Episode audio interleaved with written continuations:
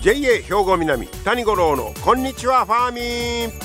この番組は元気笑顔そして作ろう豊かな未来 JA 兵庫南がお送りします。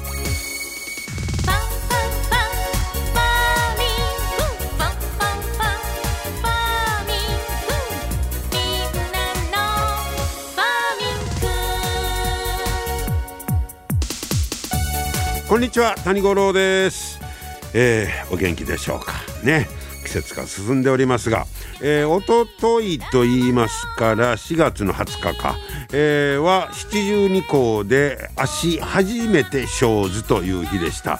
水辺の足が芽を吹き始める頃ということですね。はい、えー、春の盛りを迎えて夏の準備が始まるというまあ頃ということです。これまあ4が4月の20日は二十四節気だ穀雨というね、えー、穀物の雨の、えー、日でしたけどもね。はい、えー、そんな季節になってきておりますがさて今日はですねまあその農業経営する中で女性が働きやすい環境を言うたらどんなもんかということについての話題です。これね京都にありますマイファームいう会社があるんですがここは全国で体験農園を運営しております。で、ここがその女性が働きやすい農業経営の環境整備に向けたハンドブックを作ったんです。でそのまあその作るためにいうことで全国の農業経営者32人。それから女性の従業員ら82人にアンケート。それからヒアリングを行いまして。でまあこういうことが必要ですよというのをハンドブックにして、えー、作ったと。こういうことですね。でえー、とね例えばその結果なんですが女性が、え、女性がですよ必要だと思う設備、え、これの一番多かったんが男女別トイレ。あこれが58%やったいうことなんですけどまあ確かにこれあの案外男の方は無頓着かもしれんもんね。女性はまずそれやろ！って次いで、えー、多かったのが、えー、休憩のスペース。ちょっとゆっくりする場所が欲しいと。まあ男なんかその辺でゴロンと寝転んでてもええわみたいな感じかもしれません。これは39%の声があったと。こういうことです。その他ね、例えば、はい、あ、こんなこともなということもあります。例えば、あ作業台を姿勢に合わせた高さにする。これね僕なんかもねあの一時あの食器洗いする時にね腰が痛うてねあれはね逆に女性に合わせた高さにしてるんですってね。だから男がかがんだりしたら腰痛いって。これはやっぱり逆の立場にならんとわからんことかもしれません。でそれとかできるだけ機械化を進めるそれからパワーベルトスーツの導入。ああれなんかまあちょっとね力のない女性にとってはものすごいプラスになりますますもんね。えー、そそういったまあ作業をしやすくする工夫も、えー、してほしいと。そういうことですね。それからね、同じく調査で、じゃあ自分の職場の仕組みや設備のええとこ。いったらどんなとこですか？言うて聞いてますわ。えー、そしたらええとこはね、休日休暇が取りやすい。あこれがあこんな答えとかあこれ1番34%で1位。その次ええとこ。勤務時間が選べる。これは特に女性にとっては大事でしょうね、えー、これも25%という高い数字になってます。そしてどんな仕組み設備が必要ですか？いう質問もしてまして。これはあ子供が病気の時にも休みやすい。ああという声とか人間関係がいい。ああこれは高いですね。42%、えー、そしてコミュニケーションが円滑。これも40%まあこれ結構イコールになるんでしょうね。人間関係がいいとやっぱりコミュニケーションが、えー、円滑になってたら人間関係もええと、まあ、いうこととつながるんでしょうね、えー、そして、えー、セクハラやパワハラの対策性別による固定的な役割の考え方の見直し。これは男の仕事やろう。これは女の仕事やろう。みたいなもう固定観念を取っ払うと、えー、いうことですね。そして実例も紹介してましして例えば、えー、っとパート従業員の人数に余裕を持たせて急な休みにも対応できてる会社がありますよとか購買者層となる女性の意見を生かそういうことで、えー、っと通販の販売の担当を女性2人にしている会社がありますとかそんな、えー、例も紹介されております。参考にしてください。皆様の元気生活を応援する JA 兵庫南。近畿最大級の農産物直売所虹色ファーミン。おすすめは JA 兵庫南エリアの新鮮な地元農産物。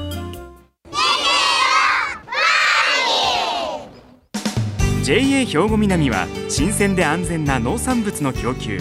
人との触れ合いを大切に地域社会への貢献。人農業自然が共生できる地域社会づくりに取り組んでいきます。皆様の元気生活を応援する JA 兵庫南。JA 兵庫南谷五郎のこんにちはファーミン。さあ研究発表の取材が続いておりますが今日はですね、えー、加古川営農経済センターの玉田良太さんにお話を伺ってきました。テーマがちょっと長いんですけどね。大豆の種子処理専用材の処理による収量向上に向けた取り組みです。聞いてください。玉田さんこんにちは。こんにちは。今日はよろしくお願いします。こちらこそよろしくお願いします。えー、玉田さんは加古川営農経済センターで、えー、仕事しておられるということですが、はい、普段はどんなお仕事が中心なんですか？そうです。普段はキャベツだったり、まあ夏場はイチジクの、まあ出家の、まあ、指導販売とかの仕事をしてます。あそうですか、はい、でそういうまあ仕事をしながら、えー、今回研究発表というのも、やりはったんですが玉田さんの研究発表のテーマはどんなテーマですか？えー、ちょっと長いんですけど、はい、大豆の種子処理専用材の処理による収量向上に向けた取り組みっていうテーマでさせていただきました。一遍聞いてもなかなか分からへん。ちょっとゆっくりいきますね、はい、大豆の種子処理専用材の処理による収量向上に向けた取り組み。はい。僕ちょっと聞いても分からへんねんけどこの大豆の種子処理専用材いうのがまず何ですのこれは。えーと、そうですね。これは大豆の種まきをするときに、まあ、大豆に、まあ、あの消毒、まあ、種の消毒みたいなものですね。まあ、簡単に言うと、まあ、それを種まきの時に使って消毒しておいて種をまくと、まあ、大豆の葉っぱ発芽して葉っぱ出てきた時からの最初の生育が良くなるっていうことで、はい、これが最後の収穫して収穫の時まで、はい、えー、まあ、どれだけ変わ変わってくるかっていうことを影響を与えるかどうか。はい、ははこのこのテーマは玉田さんが自分で選びはったんですか？そうですね。ほう。で実際にこれはほな去年にその処理をした大豆としてない大豆みたいなんで比べたり。あその通りです。そういうことですか。はい。なその、えー、大豆の種子種の処理専用剤いうのはこれはまあ一般的にほな僕らがから見たら農薬と考えていいんですか？そうですね。おっしゃる通りです。農薬なんかいうのは例えば残留農薬みたいな心配はせんでもええんですか、その今回の農薬に限らず、まあ、全部の農薬で言える話なんですけれども、もう使用時期ですとか、倍率とかがもう全て細かく決められてまして、はい、まあ、その通りに使ってもらえば、うん、その残留農薬というのは全然あの出ませんということで問題はありませんね。はあはあ、そういうきちっとした基準の中で。そうですね。でそのもちろん消毒をした種としない種とでやったらもうだいぶ収穫に差が出てくるということですか？はい、まあ、今回結果はまあかなり差がつきました、ね、そうですか、はい、えその大豆いうのは大豆の種子種言うたらあのまあ言うたら大豆の豆そのものみたいな。そうです。そうですね。はい。それ巻いて、はい、で最初のうちに病気が出やすかったりするんですか？えーとねさまあ、その最初のうちっていうわけではないんですけれども、まあ、この薬を使うことで、はい。種をまいてから約1ヶ月間ぐらい、うん。まあ、病気だって虫からまあ守ることができるんですね。で、まあ、大豆に限らずどんな野菜果物なんかでも、はい。えー言えることなんですけれども、はい。まあ、あの一番最初の生育っていうのはとても大事なところでして、うんうんうんでそこでそういう病害虫からのストレスでその生育に、えー影響が出出ないようにこの薬を使うっていうのが、まあ、今回の、えーまあ、ポポイントというか。ああそうですか、はい。で今日ちょっとそういう研究の資料もね見せてもらってるんですけどやっぱその根根とかのあの成長が変わるんですか？そうですね。ほ、まあ、根っこの部分って地面の、えーまあ、地下なんで普通見ることはないと思うんなかなですけども、か見えませんわね。はい、で今回は実際にそれも掘り起こして根っこの張り具合がどれだけ違うのかっていうところまで比較で、試験をま途中でどんだけ生育に差が出てるかみたいな、ね。やっぱりそこでももうそのぶ段階でかなり違いが出てた。うん、そうですね、まあ試験したところの方が、まあはい。根っこの量も多かったですね。あ根の量がまず変わってくるんですか、ほうほうほちょっとこれは本当に僕らもやって実際掘ってみてびっくりしたところなんですうけれども、もうもうみんな見る人見る人みんな全然違うっていうのでもう誰が見てもあからさまに根の張り、えー張りじゃないごめんなさい。根っこの量が、まあ、全然違いました、根の量が違う多いということはそんだけ成長が早くなってできる実が大きくなったりいうことですか？やったりですね、まあ、根っこが多くて、まあ、地面からもう水分だったり養分を吸える量も多くなりますので、はい。おのずとその確かに今おっしゃられたように、大きい粒の大豆が取れるとか、うんになそういう、はいね、そうですね。でその途中の成長具合も調べて、はい。で最終的にまあ収穫量にどれぐらい差が出るかいうことですよね、はい。その結果は出ましたか？結果を見ますと,、ええ。ー、と僕たちその大豆でも何でも 10R あたりでのその、えー収量で、まあはいはいはい。比較で見るんですけれども、はい。えー試験をしていない今までの、えー消毒していないところで、まあ、10R あたりで85.6キロほだったんですけれどうも、はいこの試験区ではい。10R あたりの収穫量が144.8キロ。ほば倍近くうですね、はい、全然違いますね。これ本当にびっくりしました。はあ処理をしてるのとしてないのとで、はい。その倍近い差が出るへえそれはすごいな、で、まあ、こういう結果が出ましたよということをこれをまあ生産者の方にお示しするわけですね。そうですね、ほうほで、えーあそれやったらうちとこもやろうか。いややっぱりやらんとこかいうのはまあ生産者の方が決めると。まあそういうことなんですね、まあ、僕たちができることって言ったら実際これを使うことでこういうメリットがありますよええっていうところまでを、まあ、あの示してあげることぐらいなので、でもそれはまあ判断のね、はい。大きなね。基準になりますけど、はい。まあほなあとこの経過だけ見たらそれは処理した方がええやんになると思うんですが、ネックと言いましょうか。問題があるとしたら例えばまあコスト的なもんとかですか？そうですね。一つはコストとあとは処理をする時間がけ結構まあ面倒くさがる手間がかかる。そこがはい。ああ。やってみれば何ともないんですけれども、ほう。まあ量が増えたりすると、はい。まあまあ言うても大変やいうことですか、ああだからまあそのほんまに費用対効果というのか、はい。労働力とのそうですね。とか、はい。はあなるほどね。でこういうまああの研究いうのは今まであんまりまだされてなかったんですか？えーとね、僕自身この大豆に関してのこういうテーマって今回初めてやりました、ほう。ただ今までからまあ、この研究発表というのはあの障害の子みんなやってますんでみみんなまあいろいろとテーマは違うけど、はい。何年もやってきてますね。うんうんうん。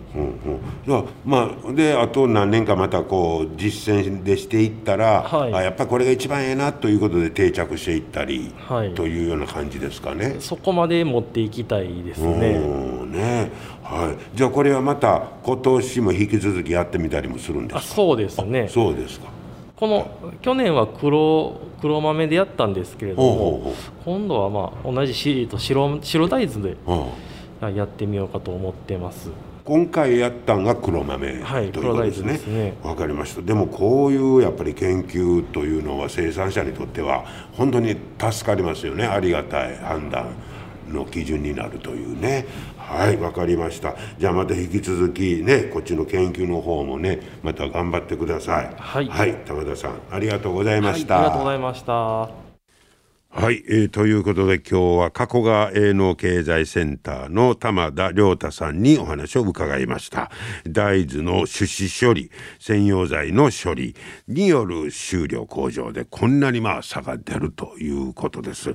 でまあ生産者の方は本当に助かりますよね。こういう研究やってくれるとそれを元に判断しようというね、えーそんな話題でした。皆様の元気生活を応援する JA 兵庫南。近畿最大級の農産物直売所虹色ファーミン。おすすめは JA 兵庫南エリアの新鮮な地元農産物。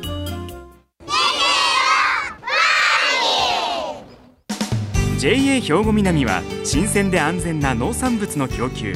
人との触れ合いを大切に地域社会への貢献。人農業自然が共生できる地域社会づくりに取り組んでいきます。皆様の元気生活を応援する JA 兵庫南。JA 兵庫南谷五郎のこんにちはファーミン。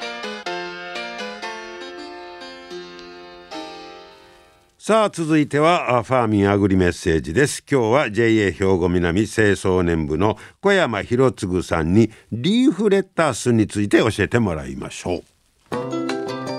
小山さんよろしくお願いします。よろしくお願いします。えー今日はリーフレタスのお話なんですけど、はいはい。僕はあのリーフレタス言うた時に普通巻いてるやつとかサニーレタスとかありますけど、はい違いがようわからへんんですけど。そうだね。レタスは基本的に巻いてて、はい。あのー外葉から順番に蒸していくんですけど、はい。えーリーフレタス、サニーレタスは、えーこう円形にならずにまっすぐあの立つような形でうん。葉っぱが重なってる、うん。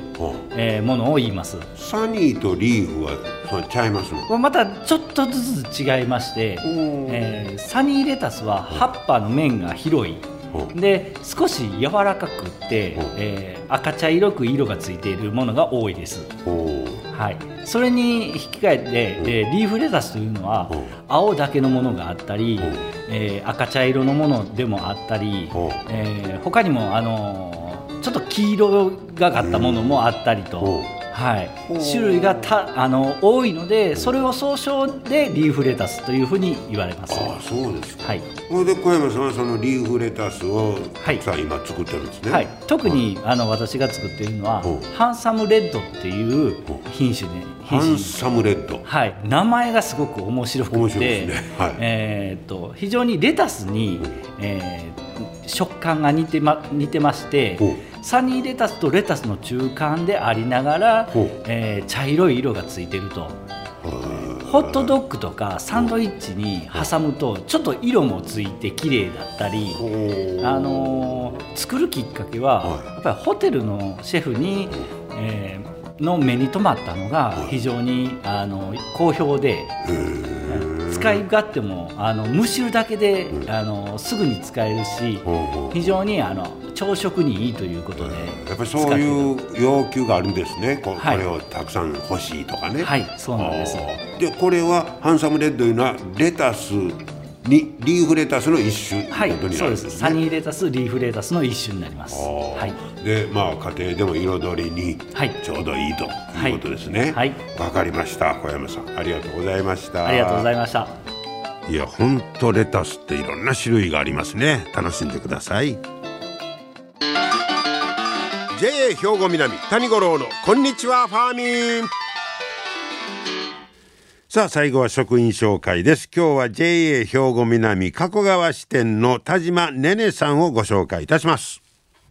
田島さんこんにちは。こんにちは。今日はよろしくお願いします。よろしくお願いします。えー、田島さんは加古川支店勤務なんですが、はい。担当は何ですか？担当は貯金の窓口を担当させていただいてます。もう顔やね。支あ店のね。はい。えもうどれぐらい何年ぐらい担当してますか？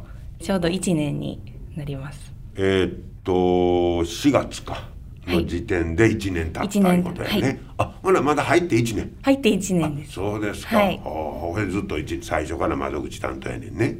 最初窓口担当して途中であの広報に下がおって広報もやった。の、はい、あ広報のは後ろ。後ろのあ。なんか通帳とかを作る方に回って、うん。また今窓口に戻ってきてます。えはい。ー窓口の勤務はどんな感じですか？うちの勤務はあのお客様が通帳とかから出金をされたりとか、定期貯金のお預けをのお手続きをさせていただいたりとかしています。もう緊張はせえへんようになりましたか？緊張はそうですね。今のところはもうしなくはなりました。はい、はい。あのお客さんと喋ったりするのも、はい。もう別に楽しいですか？はい、あの楽しくお話もさせていただいてます。そうですか、はい。それは何よりですよ。ね、じゃああと個人的な話ですが、趣味とか言ったらどんなことですか？趣味はあの友人と美味しい甘いものとか、お焼肉とか食べたりとかお韓国ドラマを見ることが好きです。韓流ドラマ。韓流ドラマハマってますか、はい。今何見てはんの？今はあのネットフリックスで配信が最近始まった「未成年裁判」っていうドラマなんですけど。あそう。はい。面白い。めちゃくちゃ面白いです。やっぱり応援する俳優さんとかいてはんの？それはもうあの初めて見る方たちばっかりのドラマになってるんですけど、ほう。あの内容がすごい面白いので、はい、見入ってます。韓流は最近なんか面白いあの中身がね、はい。濃いのが多いよね、はいはい。えーグルメもほなあれやね趣味で、はい。なんか美味しいとこ教えてほしいわ、美味しいところですか？うん、割と県のあちこち行くんですか？近場？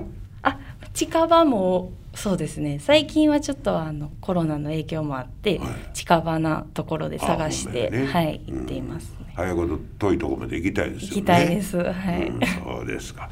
じゃあ最後に今後の抱負も聞かせてもらいましょうか。はい、えっと今後は、はい。あのまあ今の窓口をずっと続けていくかはわからないんですけれども、はいあのお客様からも、うん。職場の支店の方々からも、うん。あの信頼していただけて、あの頼ってもらえるようはない。職員になっていきたいと思っています。はい、これからじゃあますます磨きかけてね 頑張ります。ってくださいね。はい。ありがとうございます。ありがとうございました。ありがとうございました。はい今日は加古川支店の田島ねねさんでした。さあそれではメッセージの宛先また紹介しておきますね。メールの場合はファーミンアットマーク JOCR.jp です。ファックスは078-361の0005はがきは郵便番号650-8580ラジオ関西谷五郎のこんにちはファーミンです。こちらもまたメッセージね送ってみてください、えー今日も最後までありがとうございました。JA 兵庫南谷五郎のこんにちはファーミン。この番組は元気笑顔そして作ろう豊かな未来。JA 兵庫南がお送りしました。